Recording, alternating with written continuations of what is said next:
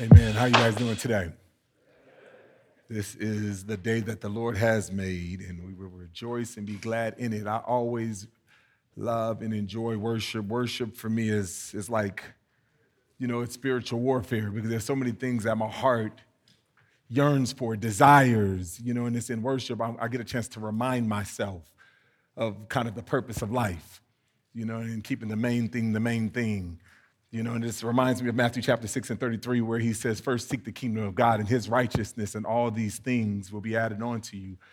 You know, and that's really part of my heart's desire and my heart's prayer is it's like, Lord, that you would fill me. You would fill me with your presence. You would fill me with the want to. You would fill me with the desire, because oftentimes, you know, we're like sheep, you know, we go astray.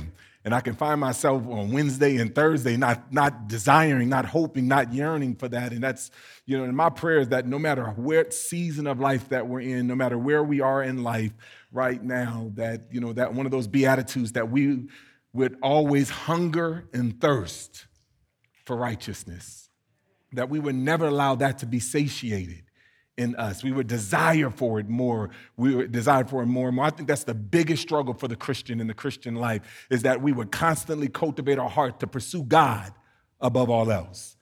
You see, because here's the truth and the reality is that the heart is an idol making factory.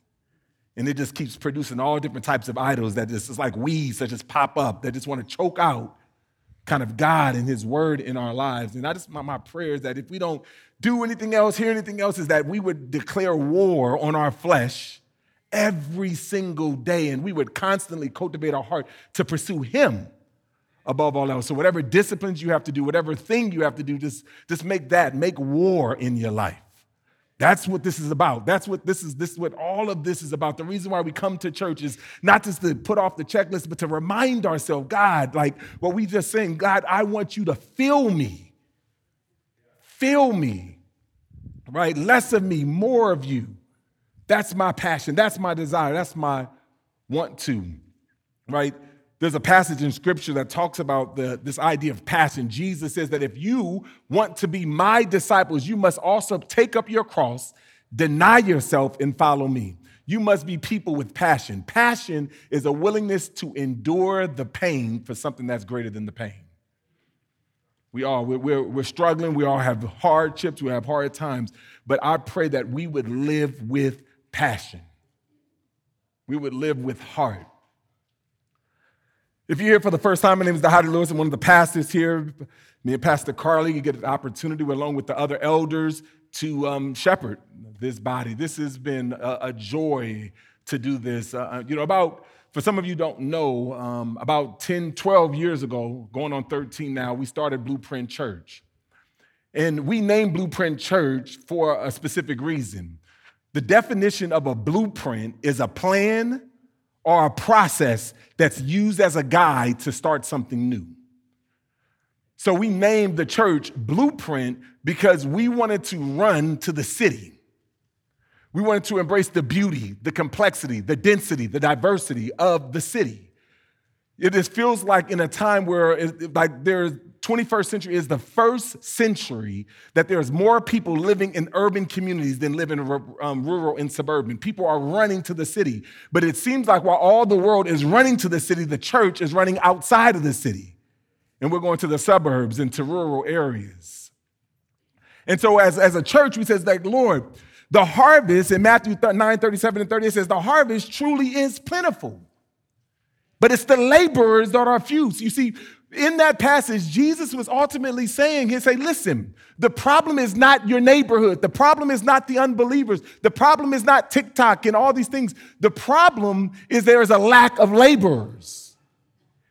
He says, because too many of us have turned our Christian faith into conferences, concerts, and church services.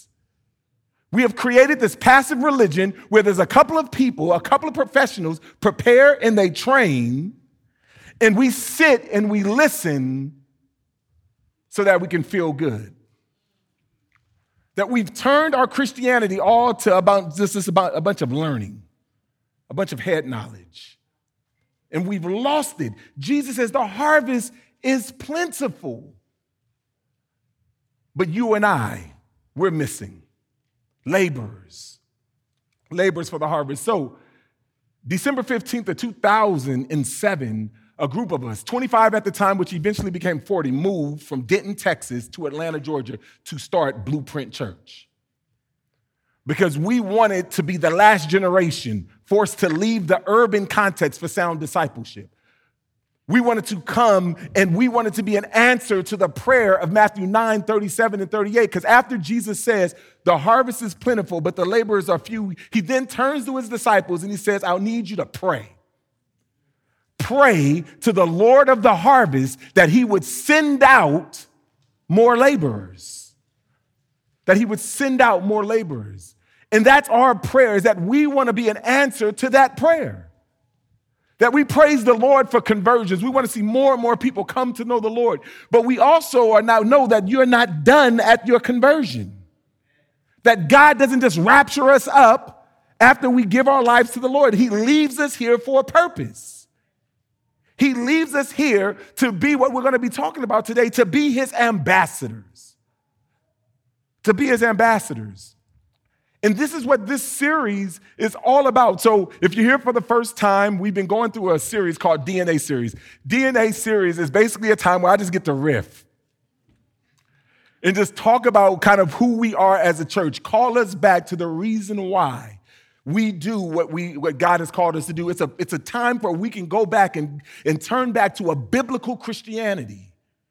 It's a time that, that we, we get the opportunity to remind ourselves not who we are, not just who we are, but why we are here. And so we spend every August, we take four weeks to just say, hey, this is what this church is about. This is what this church is about. That we ultimately say, when we talk about Blueprint Church, that our goal in everything that we build is off of what we call our DNA. And our DNA is, is comes and it comes out of the scriptures. Ultimately, and this is what we say that we want you to internalize and understand that our goal for you and our heart for you is number one is that we believe that the gospel the gospel changes people in what? And people change the world. That god could use the trees the the air he can use a lot of things but he has sovereignly chosen to use us to use you and me. That we are conduits of god's grace. The gospel changes people and God uses people to change the world. So we exist as a church to do what? Unleash healthy people to do what? This is again, this is a call and response. This is a call and response. We are here to unleash healthy people to do ministry where life exists. So we're not just releasing people. We want because we don't want you to reproduce badness. Right? We want to release healthy people, unleash healthy people to do ministry where life exists, where you live, where you work, where you worship. Right? And so, what, the way we define health are people who are growing in the gospel in the context of family while on mission. That this is a three legged chair gospel, family, mission. That, is, that we say Christianity is not a religion, but it's about relationships. It's our relationship with God, our relationship with other believers, and our relationship with our neighbors. And so everything we do as a church is to go, is to go for four core identities that we want you to identify with and you to understand that everything we do is for you to become, number one, a gospel centered believer. A gospel centered believer. That we believe the gospel reshapes our identity, it reshapes the way we think, the way we um, live, the way we speak, right? That is the gospel changes everything. That we, we talk about this idea that we are a new creation. We are a new creation. The gospel doesn't just make us a better human, it changes who we are. The second thing is gospel, that's gospel centered believers. The second one is that we are responsible siblings that the church is not like family, it is family. God is our father. Jesus is our elder brother, and we are brothers and sisters in Christ. That we are, the gospel makes us family. We don't get saved just to be children of God, but God invites us into a family where we are introduced to brothers and sisters in Christ. But we also recognize that we are indigenous disciple makers, and that's where we're going to land today and spend a couple of minutes. Indigenous disciple makers is that we intentionally seek to make disciples where we live, where we work, and where we worship. That it is our goal that the harvest is plentiful, but the laborers are few. And then finally, we're generous stewards. Generous stewards, and we'll talk about that next week. As generous stewards, we are God's stewards. We are managers seeking to manage His time, His talent, and His treasure. Stewardship is not a subcategory of the Christian life. Stewardship is the Christian life. How you use your time, your talent, and your treasures to cultivate your relationship with God, your relationship with other believers, and your relationship with your neighbors is the Christian life. There's no other Christian life. Stewardship. And so we'll talk about that next week. So we're basing all of this, and we've said, hey, we're going to be jumping around, hitting about four different scriptures today, but we're going to do them real quick. And then Pastor Carly's going to come up and we're going to have a, a Q&A because we want you to get this. We want you to know our DNA. We want you to understand. We want you to be able to ask questions um, to us. And so um, what we've been doing is that we've been looking at Second Corinthians chapter 5.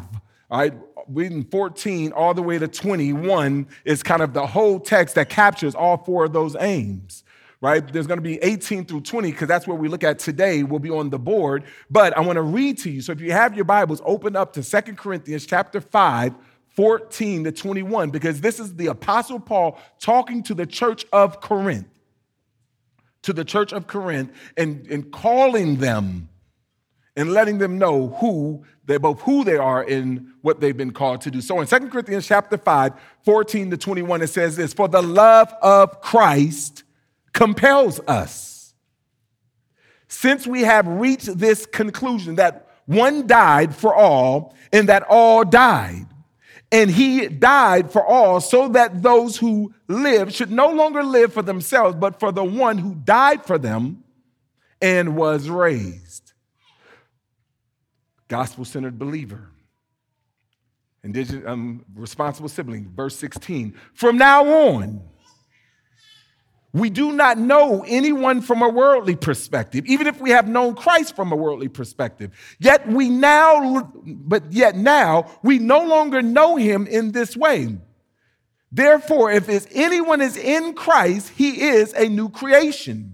The old has passed away, and see, the new has come. Everything is from God, and who has reconciled us to him through Christ and has given us the ministry of reconciliation. That is, in Christ, God was reconciling the world to himself, not counting their trespasses against them, and he has committed the message of reconciliation to us that the gospel doesn't just reconcile us to God, but it reconciles us to one another as responsible siblings. Verse 20. Therefore, therefore, we are ambassadors for Christ. Since God is making his appeal through us, we plead on Christ's behalf. Be reconciled to God.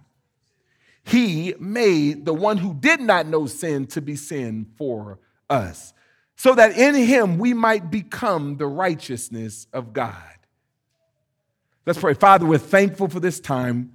Bless your people. Bless this word, and it's in Jesus' name we pray. Amen. So, if we are, if our aim is to be both gospel centered believers, responsible siblings, indigenous disciple makers, and generous stewards, if we recognize that, that we all have a sheet, that this is basically an outline for you to follow along, that we see that as indigenous disciple makers, we intentionally seek to make disciples where we live, where we work, and where we worship. Where we worship. That in that Second Corinthians chapter 5, 14 through 21, we saw that we are in Christ we are in Christ as gospel centered believers. That we also saw that we are made new, or we are new creations as responsible siblings. And then today, we are his ambassadors. His ambassadors. Do we have any ambassadors in the house? You're, oh, amen. I'm not, I'm not going to ask you what type of ambassador. What type of ambassador are you? You're ambassador for the Lord. Amen. She's just like, I'm out there. I didn't know. I was like, Amen. That's it. I'm an ambassador for the Lord. But so when we talk about ambassadors, what is the role of an ambassador? What is the role of an ambassador? An ambassador goes to another area of the world representing the country or, you know, province, whatever, so that they can negotiate change, they can negotiate deals, harvest deals, they can negotiate, you know, all kind of That's good. deals with that country. And also, uh, oftentimes, ambassadors in those countries leave a mark, whereas they teach and they learn at the same time. All right, good. Hopefully, y'all heard that. But it's, yes, he said a lot. Hopefully, you guys heard that. I was not going to try to repeat all of that. But yes, but we, yeah, that, everybody, you, you projected. I heard you. So, but, so we talk about the idea of ambassadors. We are his ambassadors, right? And so when we recognize this, then we, we recognize a couple of things. There's not going to be on the scripture, but I want you to turn to 2 Timothy chapter 2. 2 Timothy chapter 2, because we're going to talk about indigenous disciple making. And, and as his ambassadors, what is God called us to do? What has God called us to do? And what is this idea of disciple making? And let me just kind of um, break a, a few things down, a couple of disclaimers when I, when I talk about discipleship. The first is this let me just say that disciple making, the definition of disciple making that I'm, walk, that I'm working with, disciple making is our capacity to lovingly embody the person and work of Jesus and to transfer him into the life of others. Let me say that again, one more time. When we talk about disciple making, my definition of disciple making is our capacity to lovingly embody the person and work of Jesus and to transfer him into the life of others. So when we talk about disciple making, that is the underlying understanding of disciple making. When we talk about disciple making here at Blueprint Church, we, we believe that disciple making is not a ministry of the church, but disciple making is the ministry of the church. Everything we do is about making disciples. And so, if you are a covenant family member in the church, or if you are thinking about being a covenant member, a covenant family member of this church, what we say is that a call to membership is a call to discipleship. That if you say that you want to be a member of this church, you are saying that you want to be discipled by this church. As Jesus said, Follow me, and I will make you fishers of men.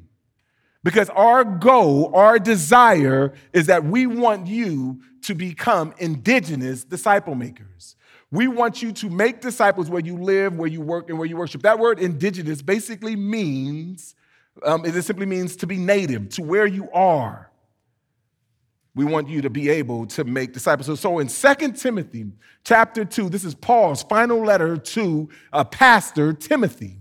And basically, what he is saying is, is this is how you develop and defend a disciple making culture in your church, where disciple making is not a ministry, but it's the ministry. And so Paul, speaking to Timothy in 2 Timothy chapter 2, says this. He says, And the things you heard me say in the presence of many witnesses, the same commit to faithful men who will be able to teach others also. And so if you look at that passage, we can just look at it and break it up into three component parts. The first one is, and the things you've heard me say right? So if that, that, that first kind of part of the sentence talks about this concept of the things that you have heard me say, but he doesn't just say anywhere, the things you've heard me say in the presence of many witnesses. This is really important because when we recognize discipleship as being our capacity to lovingly embody the person and work of Jesus and to transfer him into the life of others. What basically Paul is saying is that Timothy, don't get cute with it. Don't get cute with it, Timothy. Hey, the same stuff that I taught you in the presence of many is the same stuff you need to be teaching others.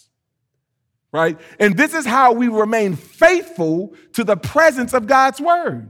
So basically, he's ultimately saying that if you're going to veer anywhere, veer to saying it's in the Bible, it's here, it's because I've been taught this. I may not understand it all, but this is the guardrails that God has given me, that God has not given us a by any means necessary approach to um, being his ambassadors. But he has called us to fall into a by all means possible, meaning just like if we were bowling, that you know those guardrails that are put up when you don't you don't want to have the gutter ball to the left or you don't want to have a gutter ball to the right. And the way you don't go veer to the left or veer to the right is by staying within the canopy of the Lord's wisdom.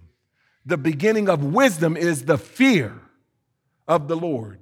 Ultimately, what we're saying is that we want to have reverence for God. And so he says, What you have heard me say in the presence of many witnesses. Right? But the second question is the who. Where does who do we go to disciple? And it says, commit to faithful men. Commit to faithful men. So when we talk about three primary relationships, right? We talk about um, as gospel centered believers, it's our relationship with God. As um, responsible siblings, it's our relationship with our brothers and sisters that are in Christ. And then as indigenous disciple makers, it's our relationship with our neighbors. And so the question becomes is how do we interact um, in that as we are going? So as we are seeking to make disciples, he says, commit to faithful men who will be able to teach others also. But the first one is commit to faithful men. And there's a bad acronym, but it's an acronym that I grew up learning. It says commit to fat people faithful, available, and teachable. It's an acronym. He says, commit to faithful, available, and teachable. Who, so when we talk about the reason why, because you want to entrust your time, your talent, and your treasure in this realm for the purpose of apostolic or continued succession. Because what Jesus is ultimately saying is that we are called to be a disciple or build a disciple making culture where we are trying to bring every believer into Christ, right? And then we are trying to unleash them to go um, do ministry where life exists. And so when we think about like the, the, the levels of disciple making, just think about it in this way. There's like D1, D2, D3, and D4. Just kind of go with me right now, right? So, D1 is basically the ability to lead yourself, disciple yourself. Right? What do we mean by that? Is this the ability to be able to, like, if you were the only person in the midst of all non believers, that you would be able to spark a movement for God if all you had was the Bible?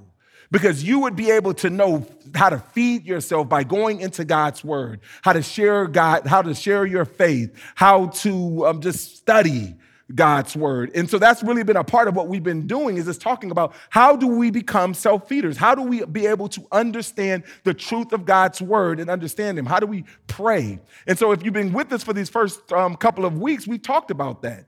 We've talked about Bible study methods. We've talked about um, different ways to pray. We've talked about different ways to share your faith, the gospel. So there's all different types of things. And this basically, how do we walk with God? So that first level, or D, D1, is basically discipling yourself. That second one, D2, is discipling others. Discipling others. This is where oftentimes many of us we stop, right? Because we don't want to project ourselves on people. We don't want to do certain things. So we just basically stop for on one on just who we are right? Discipling ourselves, and then we make Christianity about everything else. It's about pulling off the next event, doing the next thing. But Jesus says, listen, he says, all those other things, he says, this is the, the one thing that I want you to understand. He says, make disciples of all nations. It's sort of like if, uh, if my children were to go up and were to say, hey, and I tell my kids, hey, go upstairs and clean your room, right? And then they go upstairs, they're there for a couple of hours and they're doing their thing. They come back down. And then my first question is, Did you clean your room? And they're like, oh, well, dad, you know, we didn't get to like actually cleaning the room, but we studied how to clean our room. We looked at different approaches to cleaning the room. We thought a lot about cleaning our rooms. You know what? We even, we even studied cleaning our room in the Greek right? And we got to understand we when you know and we've done all of these things, but the one thing that we did not do is we didn't clean the room. Where, Are they being obedient? No. You see, but as believers, the very last thing that Jesus calls us, he says, All authority has been given to me.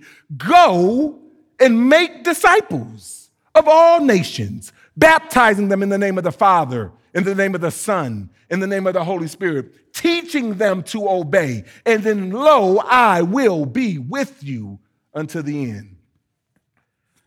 Jesus says the, har- the, la- the harvest is plentiful, but it's the laborers that are few because too many of us is doing everything else but making disciples. But this is the one thing. You see, what Jesus says that this is the Great Commission. It's not a mild suggestion. That God is calling us to be to obedience. And so when we look at faithfulness, the goal of discipleship is not that it stops with us, but we are, what the Bible says, we are indebted to Him. We are in debt. I've used this example many times, but if I had money on me and if I were to give it to Pastor Carly and I would say, hey, Pastor Carly, hey, give this 20 to your wife after church. Carly is in debt to me until when? until he actually gives that $20 bill to his wife. Our salvation is not just for us, we have a stewardship. God has given it us, and he says, hey, while you do this, give this message, give this gospel, give this to your neighbors. Why? Because the harvest is plentiful, the labors are few. He even says it in Acts chapter 1 and 8, he says, Listen, here's the thing. Because what they were wanting, if you look at it, go back and read Acts chapter 1 and 7. It says, Hey, Jesus, is it time now? Is it time for you to put us back on top? Is it time for you to put uh, the Jews back on top? Because we've been in bondage for 400 years, God. Is it time, Jesus? What does Jesus say? No, no, no, no, no. You will neither know the time nor the place. That's, that's not even where he said, but you will receive power you want power, you will get power. But the type of power that you're looking for is not the type of power that you're asking. But you will receive power when the Holy Spirit comes upon you to do what? To be my witnesses. To be my witnesses in Jerusalem, in Judea, in Samaria, and to the ends of the earth you will be my disciples. That it is our responsibility to take the gospel to the nations. It's our responsibility to take the gospel to every area of our lives. And so, how? How do we go about doing this when he talks about we are his ambassadors? We are his. And he says, so that we will be able to teach others also we will be able to teach others also. So, you're looking at second, again, you're looking at this passage. It talks about we are his ambassadors. Now, Paul, talking to Timothy, passing it on to the next generation, he says that, and the things you heard me say, don't get cute with it. The gospel changes people, not how you present the gospel, not all this. It's the gospel that changes people. And God uses people to change the world, right? How, what type of people? Faithful people people who understand it's not my will, but thy will be done.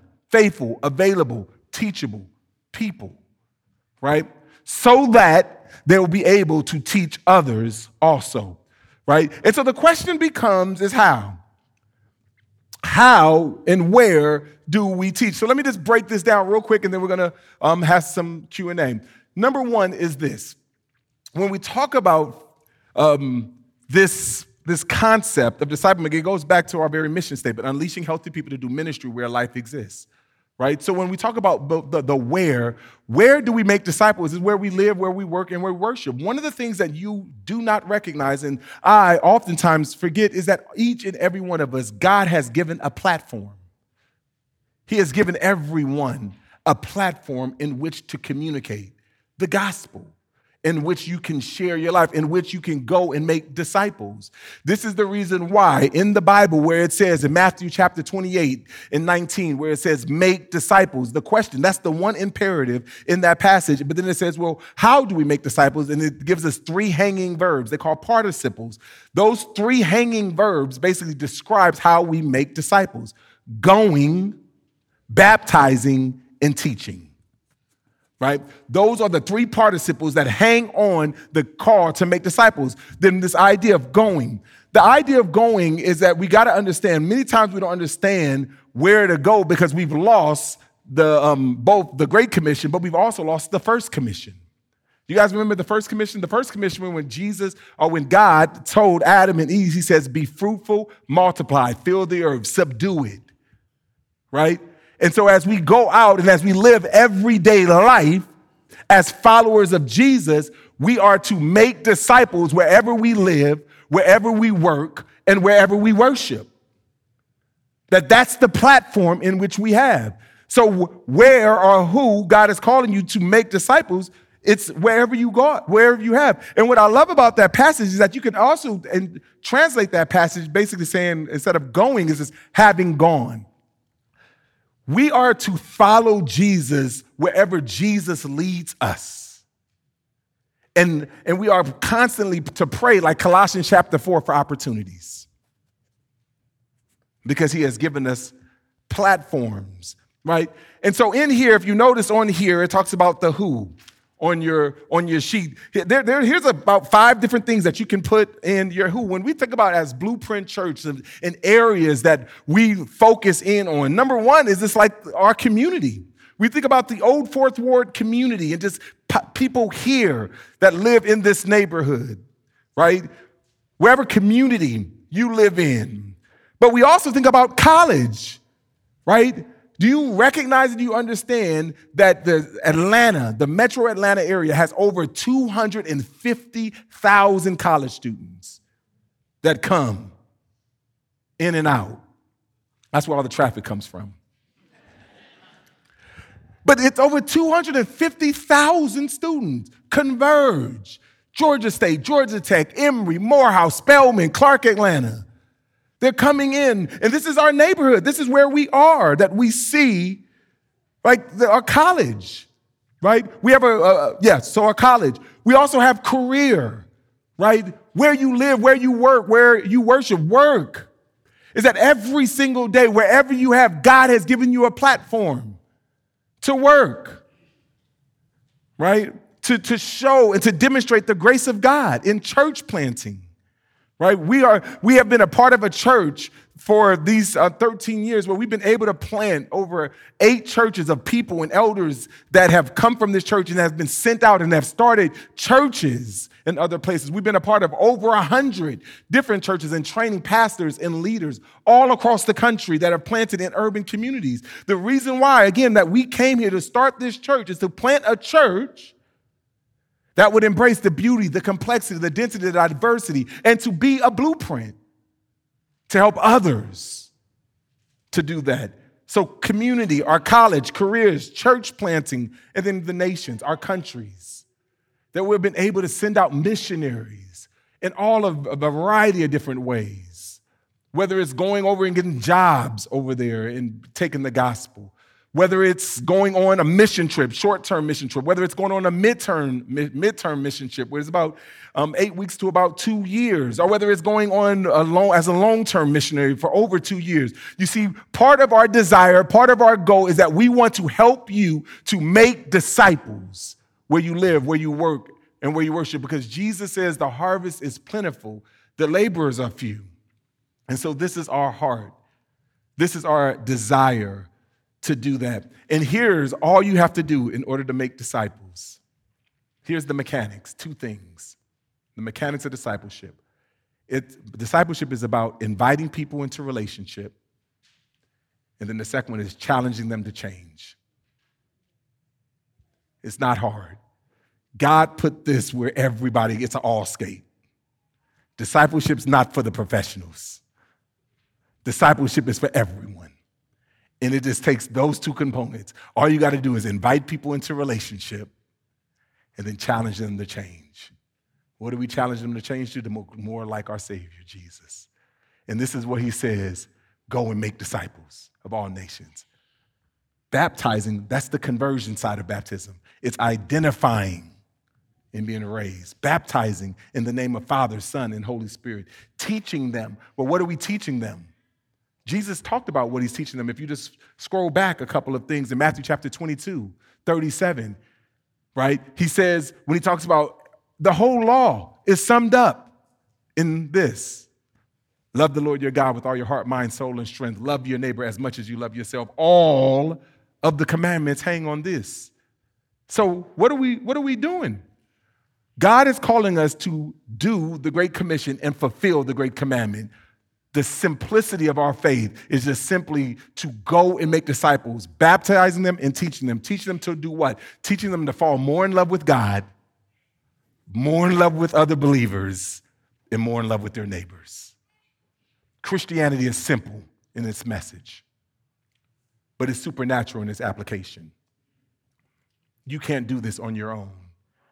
And this is the reason why Jesus died the death that we deserved. He lived the life that we could not live so that he would send back the Holy Spirit to indwell in us so that we can do the things that God has called us to do. And we can fulfill, we can all create a space where we all belong and we all matter. And see, and this is our heart. This is our desire for us. So as Pastor Carly comes up, I want to take some time and just answer any questions. Here's what I want you to do is that as you look at these five circles, I just really want you to do like, why don't you just commit to a five week challenge? We're not going to keep coming back to you and talking about it. This is a five week challenge. And we want you to do these five things each and every week in this five week challenge, right? Number one, right, when we think about it, it's called the Jerusalem Five. In Jerusalem Five, we're just basically saying, guys, how do we make disciples where we live, work, and worship? Number one in the in this is that I just simply in week one, just do this one thing a week. Don't rush it. Just do one thing a week for the next five weeks. Week one, I just simply want you to identify. Identify five people that you know that does not know Jesus. Five people. Just identify, right? Can you guys do that? Does anybody not know five people who don't know Jesus? Right? Yes. I mean, we all know. So that's number one. Number two is that I simply want you to pray. Take week two and just pray for the five people. Just pray for them.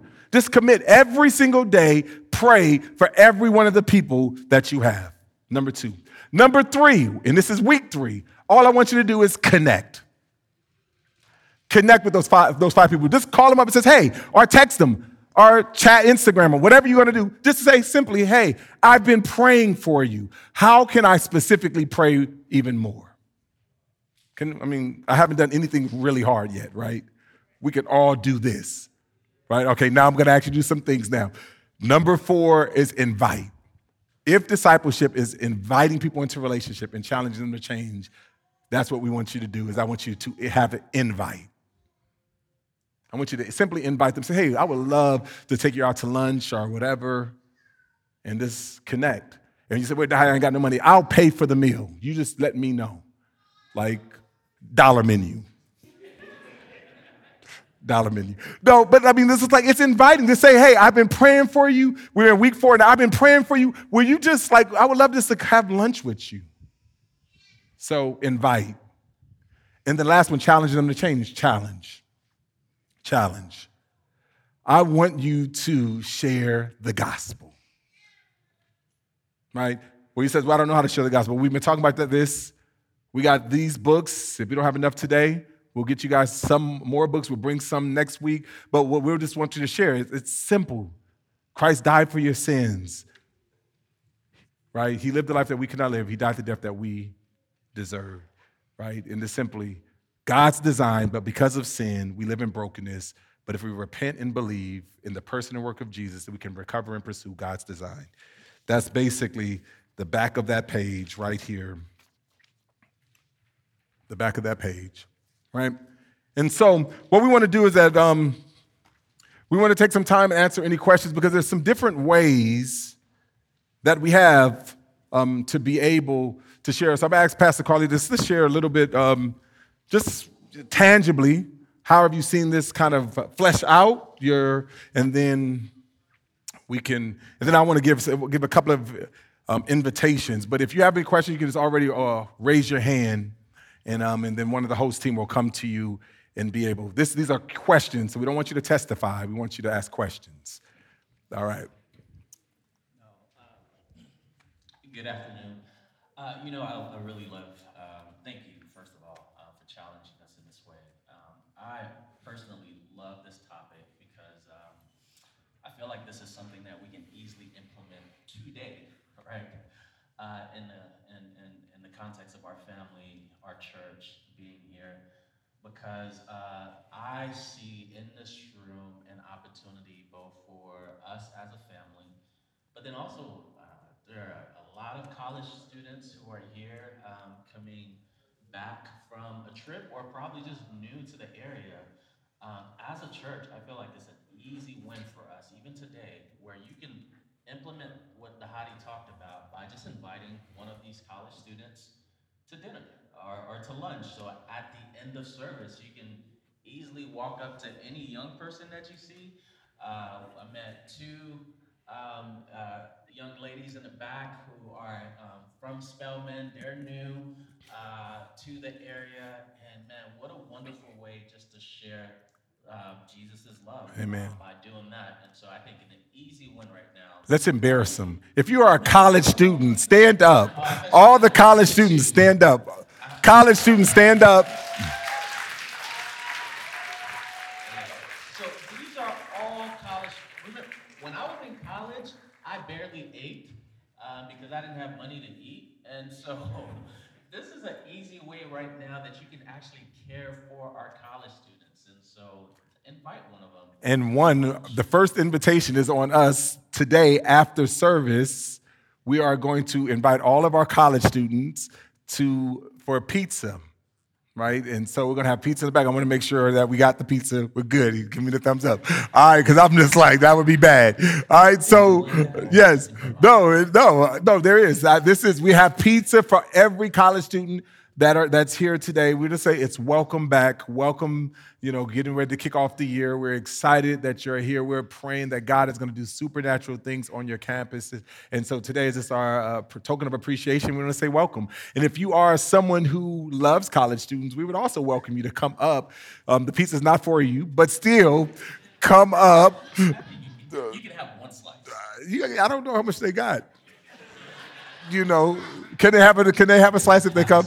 Justin, our college director, is saying yes, you can have a slice. So if you come, if you genuinely like college students, come up and then we'll we'll be able to to feed you. And so yeah, and that's gonna be upstairs in the balcony immediately after immediately after church. And so that is so I love that. It's a perfect application. What questions do you have? Anybody have questions?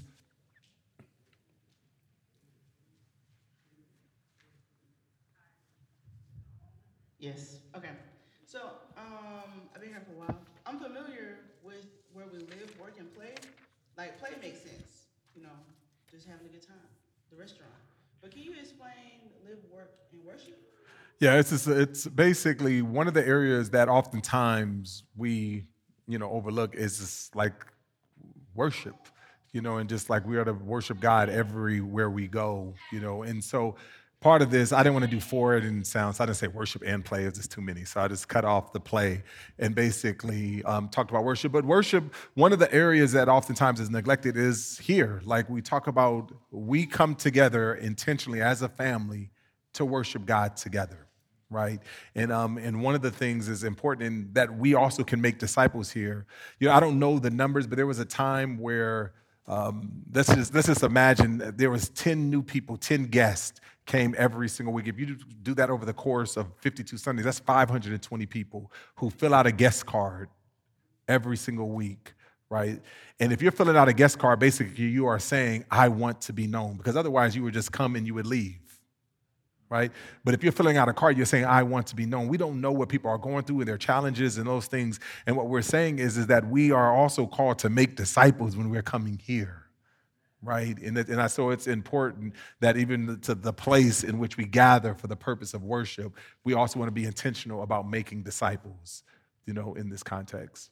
And I would add, when you think about worship, you think about family. You're inviting them into your church family. And this is where they get to see all the 59 one another's get applied, right? Um, so caring for one another, carrying each other's burden, and you can think of all the commands that Jesus gave about how to implement those one another commands. And so this is actually where people actually see those embodiment, like you talked about, the embodiment of sacrificial love, um, unconditional love for one another. Like um, I love, I was when you were when you were preaching, I was looking at um, uh, Acts chapter two verses thirty nine, where it talked about how this church gathered together and they were hmm. selling each they, they were selling their their, their properties and, and mm-hmm. things like that. And because of how they gathered together and worship and sacrifice the lord kept adding to their number. And so i think that worship element is the context of family. This is your church family. And so when you think about what family does, and we actually have some slides for this, I just want you, you guys can write down, like, well, I don't know how they serve or how to get involved or how, where are the, the platforms. There's some up here that we have. The first one, and I would say the lowest bar to how we make it disciples here is Sunday gathering, right? I mean, you come here to come to the church. We preach God's word. We want you to fall more in love with God's word. That's why we go through books of the Bible. Actually, starting September, we'll be walking through the book of Esther. So if you want, you can go ahead and um, we're going to be spending 10 weeks in Esther. So um, I, I would recommend you go and start reading that. But Sunday gatherings. But one of the things that we would say as elders that if the only place you're getting is Sunday, you're not getting all of what we want for you. Because it's one thing to just preach and teach, but there's another thing to rub shoulders and to connect. And so that's one. The second one is that we talk about city groups. You hear us talking about city groups everywhere. How many different city groups do we have? i think we have Nine different city groups that are spread all across metro Atlanta, right? And we want everybody to get connected into a city group. This is where it's kind of like more of your smaller family. Like if this is kind of the large family, the, the missional communities is more of that, that more intimate family. It's the place where you can belong and matter. The, the challenge with something like this is that you don't know. You can, like you can hide in here. You can come, you cannot be known in here. You can be overlooked oftentimes. But when we talk about like the city groups, is where it's a place you can belong. It's a place that you can matter. So we, we would love to connect. And if you don't know about city groups, you can either go to the Connect Center. You can come to either uh, me or Pastor Carly, and then we'll we'll allow we'll help you to find a city group where you live or where you work in the area that makes sense. But under the city group is what we call DNA groups, right? And in our DNA groups, you have the larger city groups. But DNA groups is a place where you can get even more intimate. This is where you get a few men or a few women, and you're just basically able just to get involved in people's lives. If you were here last week, we talked about being a responsible sibling. And as a responsible sibling, it's talk about who's, we ask you two questions. Who are you responsible for, and who's responsible for you? Right? And this is the opportunity that structurally we built in to so that we can say, hey, that group, that DNA, that hopefully we're cultivating responsibility. Um, we have Issachar lectures, and we're going to talk about some of that. You know, the Issachar lectures that's coming up. And this is just a time where we're just going to engage the mind, right? And a chance to interact. And um, Show is going to come up later and share a little bit, you know, about that. But we've had this yesterday, a social, some social gatherings, have the men and women gathering. So every month we gather together.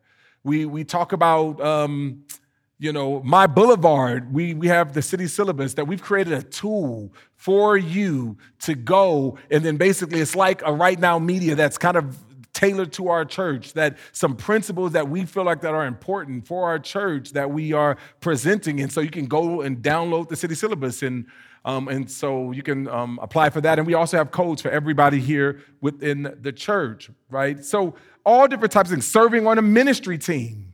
How many different? I think we have 11 different ministries. Like um, it's 11 different ministries that we have. These are opportunities for you to serve, right? We have a health fair, again, that we'll talk about next week. That's an opportunity to serve, right? That, that we have, and just different opportunities. So there's all the different types of things that we, we present these is because we want to help to care for you, equip you, and to mobilize you to make disciples right? And these are opportunities that we are doing to cultivate that within your within your life. So, any other this other questions? We have one, two, three. We have two up here, and then we come back to Thomas. These two. Let's get these two first, and then. All right, go ahead. Go first. Go ahead. Me? Okay. Ernesto. So I'll start quickly with a question. Can you uh, give us more clarity on the statement that discipleship is not for professionals, it is for everyone? The, the reason I'm asking is like, I love the church, the name Blueprints, but I'm a construction guy. So I know the difference between a set of drawings that is not complete, design drawings, architectural, and a as-built set of drawings, meaning like it's complete, it's been proven, the building is up, and it's, it's got a strong foundation. Um, it's hard to have disciples if you're not able to be led or to be disciple. So Um, I think you have multiple questions in that one question. Um, I would say that for the first question that you asked about discipleship is not for professionals. Um, man, I really like when you when you touched on Matthew chapter nine, um, where you talked about uh, the Lord of the harvest. Pray that there would be laborers that go into the harvest. I went back and looked at that, and you know, I was kind of blown away that this was Jesus's prayer. Like he saw and he had compassion over just the need, and then he called to the disciples and he asked the disciples, "Can you pray?" To the Lord of the harvest to send out laborers. So this was Jesus's asking the disciples to pray for laborers to come. And so in that, like he's saying, we are all laborers. Like he's asking for all of us to be part of the work that he's doing. And so if you are a believer, you are automatically a laborer. You're not a professional, you're a laborer working alongside of Jesus. And then the reason why you're not a professional is because he empowers you to do it. So it's not you going and getting all the tools that you need to do the work that he is calling you to do. He's actually empowering you to do it. Um, and then he's giving you all the tools, the gifts that you need to actually do it. And so I think when you say it's not for professionals, like we have to learn all these things and become a pastor and go to seminary to learn how to share our faith man, all you're really doing is passing on this person that you've experienced. Does that make sense? You're passing and you transferring. I love when you said you're not transferring information, you're transferring a person. This person that I've experienced and I've walked with and I've did life with, and I'm just giving you that person so that you can see who, who that person is. Um, so that's why I said there's multiple. I'll let you answer um, the question about the blueprint aspect. Well, I mean, I just think that in, in, the scriptures we see that we see that concept, and even what you're saying that in that passage he talks about pray to the Lord of the harvest that He would send out. That word "send out" means that He would force out. But then He says, guess what? God answered our prayers, and then He sends them out. Right? He says, "I'm sending you out as sheep among wolves." Right? I think too many of us we treat church. And I said this last week, but we treat church like an orphanage instead of a family right? An orphanage is where you have a couple of paid professionals and caregivers that's there to for everybody else. But a family is where we all take responsibility for one another for a common goal, common mission, right? And that mission is that we cultivate love. And I think we recognize from the time that we get saved, we got to recognize that we are sent. We are sent. And, um, and so, and that's why, I, that's why again, Jesus says it's simply inviting people into relationship and challenging them to change right? And it's the very simple the simplistic the simplicity of it. Mr bill is my man he is here. All right let's go up here. Appreciate appreciate the the word this morning Dhati. Um, in the bible we see a lot of uh, discipleship in the context of an elder and someone younger right? Paul timothy jesus and the disciples. Uh, could you guys speak uh, a little bit about discipleship amongst peers who are in similar life stages, um, what you guys have found, best practices, things like that. We actually talked about that um, yesterday in our men's gathering. So for all the men who missed it, you kind of missed that. Um, but uh, And so I think um, even right now, you know, the Lord has placed Dhati in my life in so many ways that's been beneficial to disciple me. Um, and so, though we are serving in the same row, but we get to learn from each other's experiences. And so, there's some experiences that he is, uh, he, the Lord has taken him through that I get to benefit from and learn from, and same vice versa. And so, I think what we do have in the body is that every single one of us have giftings. Does that make sense? And so that our gifting, like your gifting, is not greater than mine. Your gifting is not greater. We all have gifts that the Lord gives us that we can benefit from each other. And so it's kind of like being humble, recognizing that I can learn from you. Like I can learn from you. I can learn from the Dhati. I can learn from anyone because you have a Holy Spirit in you that is teaching you and working in you that I should be able to value as well. Does it make sense? And so, who, regardless of what position that we're in, like we can always learn from each other is by, you know, if we're humble enough, right, to submit to one another and realize that God, God can teach you things that um, that I need to learn. Uh, and so, I think by being humble and ready to learn from one another is the way that we can walk in And another practical way that you can talk about in just being intentional and seeking out is that same grid that we had. If you just put yourself kind of in that middle, like you put me in that middle's gray circle, and then uh, one of the frameworks that they talked about yesterday at the men's gathering, I thought was really, really good, is just the idea that everybody needs a Paul. So if you put Paul kind of at that top square, someone to mentor you. Everyone needs a Barnabas, someone to encourage you right? On your right and to your left. So you put on your right and left someone to encourage you. And Barnabas is are the people, like I like to think of Barnabas in the way that like Barnabas are the people in my life in the, in the space. They give me the space where I'd say, I need space where I can be a heretic. What do I mean by that? I need space where I don't have to be on.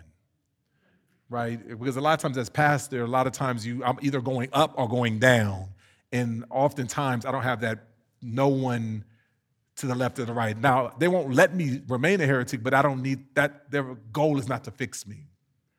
And I think we all need to have Barnabases. And if you just look at the Barnabases in the Bible, Barnabas in the Bible was the person was just like, hey, remember when Paul, he was wilding out and he was just like, man, this dude is crazy. You know, all the apostles was like, I'm not touching him. Barnabas was like, I got him. Right? And then even later on, when Mark, John Mark, and Paul was like, man, he, he let us down last time. Barnabas was like, I got him. We need those people that even in our, you know, our worst of times and the good times, like we need those Barnabases to the left or to the right of us. And then the bottom two, just put Timothy's. Who are you intentionally pouring your life into, that next generation? Who are you mentoring? Who are you, um, um, yeah, pouring into? And so I just think that's another way to kind of think about that is that who is that Barnabas? Who are those, who is that Paul? Who are those Barnabases? And who are those Timothys? And like, and literally don't just do this, like literally put a name down, right? And, um, and be intentional about it. And so I just think that that is an important thing. But the other thing that I would say is when you think about discipleship, think intersection, not addition. Think intersection, not addition. When you are thinking about older men, younger men, to your point, just simply just find someone to say, hey, I just want, just invite me into my, your life, right? And allow me to see how you treat your wife or how you parent your children or how you work on your job or just give me environment because a lot of times we think about discipleship it's just like we got to get the like most popular book or we got to study like all the bible this is like no jesus says follow me and you will become fishers of men an invitation into relationships sometimes is just simply just saying, I just want to, to see how you integrate your faith into every day, right? And so oftentimes you don't like have to stop and just say, because, and here's the thing, so many times we have created disciple making, I'm rifting now. Um, so many times we have made disciple making about me. It's about me. Hey, Carly, will you disciple me? And I need you to focus all the attention on me. But that wasn't the models that we see. When we see discipleship, is that the discipler was just like, hey, I want to learn from you.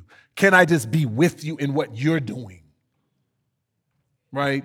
And then we get mad and frustrated when the person's not stopping everything and focusing on you.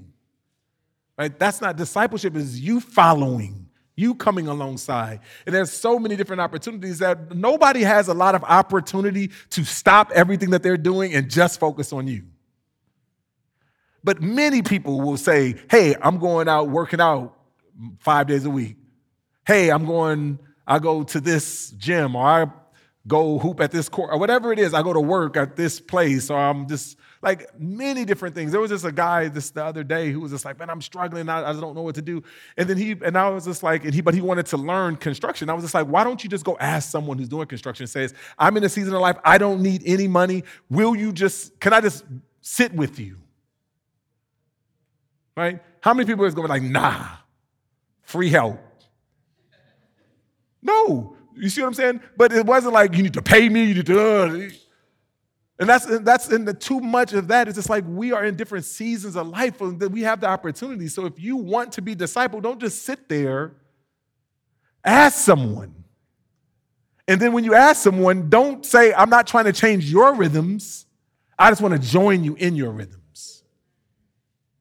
Right? And I think that that's important for us to understand. So I'm done. I think we're over. We're five minutes over. That was a three minute riff, and we're five minutes over. Any? Was there any other? Okay, we got one more. Um, I guess um, this is kind of a two-sided question. Um, I interact with a lot of people who uh, have either left the church because of a negative experience in their church or just a negative view of the church from how they see the American church. It's I, I just want to know how would you I guess disciple them when they've already I guess heard so much about Jesus, but I want to be able to validate their experience and say, hey, maybe that wasn't a healthy church without entirely, I guess, being entirely negative about the church, but still showing them the love of Jesus. Oh, that's good. Um, I mean, I think, again, going back to the sermon, like you are that ambassador that will change the picture of the church for them. Um, I really love, again, man, that, that Matthew 9, it sticks on me because prior to the, the, the section on the harvest, Jesus is pictured in Matthew's house sitting with all types of people, right? With tax collectors, sinners, and like prostitutes, and all these. And then you have a group of people looking in to the home and, and yelling at Jesus, like, why do you do that? Why do you sit with these type of people? And then he's like, man, it's the sick that actually needs a doctor, right? Um, and so he sits with people and he allowed them to just be free around him, right? And so he didn't call the tax collectors in that moment to like change or the prostitute or the sinners to change. He actually allowed them to be. Now, that doesn't mean that he condoned their sin, but he actually allowed them to just be around them. Um, and so I think you being that ambassador to reflect the character of Christ, loving them, understanding that there's a process that the Holy Spirit is taking them through. And it's a journey that may not look linear like ours, right? And maybe you came to know Jesus and then, man, like the sanctification process was pretty fine for you. But then there's some that are experiencing confusion and uh, maybe they're experiencing doubt. Um, and I think us being patient like Jesus was patient with us, patient like he was with the disciples, three years of walking with them and them understanding, but then them turning away. I think you being that ambassador of love, that ambassador of mercy, that ambassador of patience, like they would see a different picture from what we have painted. In some ways, we've painted the church to be this place where only perfect people come into, right? And so I think you changing that, showing that, man, we are a place where there's sick people, and the sick people need doctors. And this is why we come to Jesus, because we're desperately in need of him. And you tell him, I am one of those, right? That I may not have it all together, and it's okay, we can sit together, right? Around God's word, right? Not just sing kumbaya that we're all sick, but no, like around God's word Amen. and allow the word of God to heal our sickness. Does it make sense? So, yeah, love them, embrace them, invite them into your life, but be patient with them, just like Jesus was patient with us. And let me just say this one thing on that in this new kind of genre of o- oppress oppressor narratives that we have going on in this the world that we live in what we have to recapture in the biblically is what, what pastor carly is saying is simply is captured in one word. We have to recapture the art of hospitality. Hospitality. You create hospitality in not order to change people. You create hospitality in order for change to take place the ability for change to take place. And i think that that is so that is so so critical when i not yet mr bill later. Um, uh, when we talk about hospitality like and i think that's really important we have to create space for people. People are dealing with trauma that has come from the church.